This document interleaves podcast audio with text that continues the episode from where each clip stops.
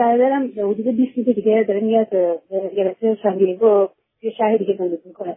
بعد من ده سال ایشون ندیدم. ایشون هم هنوز بچه های منو ندیدن. بعد ما آپارتمانمون جوریه که یه آپارتمان دو خوابه داریم.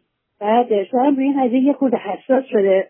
میگه اگه برادرت اومد باید یا برادرت از اتاق بیاد بیرون یعنی که با حالتی که مثلا کاناپه رو بیرون که ایشون شب اونجا بخوابه یا اینکه بچه ها رو بیارن تو اتاق خودمون.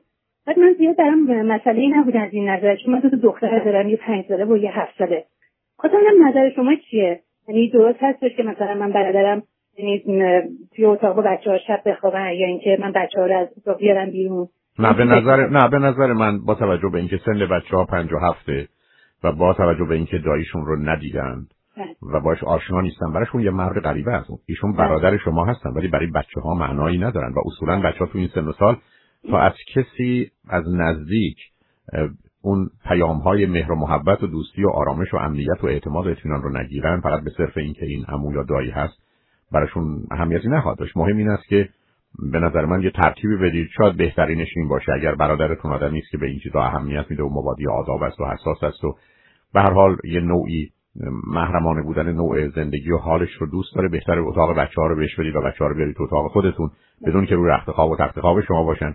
اگر کسی استراحت و آسوده است بگذاریدش همونطور بیرون به هر حال براش ترتیب بدید که استراحت کنه. و بعدم تازه می‌تونید صبر کنید اگر فرض کنید ایشون زور یا بعد از زور میان وقتی هست. برای این کار تصمیم نگیرید تا آخر شب. چون خیلی از اوقات شما هم با برادری روبرو میشید که حالات و آداب خاصی رو داره و ممکنه درش تجدید نظر بکنید. ولی در یک قسمت من کاملا با همسرتون موافق هستم که هیچ دلیلی وجود نداره که بچه ها با داییشون که نمیشناسنش برای اولین بار میبیننش در یک اتاق بخوابن. اون با توجه به سن بچه ها من باش مسئله دارم و فکر کنم نظر همسرتون در این باره درسته. درسته. ولی چون از هم یعنی دلشون خیلی خودش آماده کرده که من بیام می‌خوام با بچه ها حسابی وقتمو با بچه ها بگذارم بسیار فکر خوبیه. اون که اصلا بچه ها رو برداره هر جا بره. من درباره خواب و شب خواب بله. مسئله دارم. و الا بله. اینکه برادر شما در ارتباط با بچه ها باشند و با هم این بر برند و بازی کنند و هر کاری بکنند هیچ اهمیتی نخواهد داشت. نظر من یه چنین ارتباطی برای بچه ها بسیار مفید و سازنده و خوب هست. اونو تغییر ندم. ولی درباره شب و خوابیدنشون حتما مسئله هست. برای که معلوم نیست در ذهن بچه ها چه میگذره.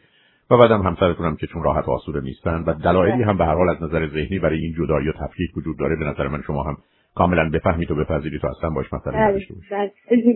از نظر گفتاری شما چجوری فکر می‌کنید من مثلا چجوری نه خیلی ساده است. اگر فرض بفرمایید با همین فرض ماندیم و به این نتیجه رسید که برادر بهتر است که در اتاق خواب بچه‌ها باشه حرف این است ما رفت خواب تو یک از خوابای بچه‌ها استفاده می‌کنیم. بچه‌ها هم که در به در دنبال این بهانه بودن که خودشون رو به این اتاق برسونن ما براشون جا میندازیم اینجا با ما بخوابن. همین. بله. و اگر احتمالا برادر گفت نه پلوی من باشند و اینا بگو نه اینجوری راحت تر است. یعنی کاملا باش محکم بیستید و اگر دیدید که برادر ترجیحش این هست که بچه‌ها از اتاقشون بیرون نیان و اون باش راحت تر است و می‌تونه توی اتاق دیگری یعنی اتاق مهمون خونتون یا نشیمنتون بخوابه که به نظر من اون عادی تر هست برای که برهم زدن خواب بچه آوردنشون به اتاقتون هم یه مقدار مسائل مسئله آفرین است من فکر کنم اگر با برادر راحت هستید و او هم اهمیتی به این گونه موارد نمیده همون بهتر که ایشون توی اتاق نشیمن همونجا یا روی زمین یا روی کاناپه. حالا رو حتما قرار نیست که انسان روی بله.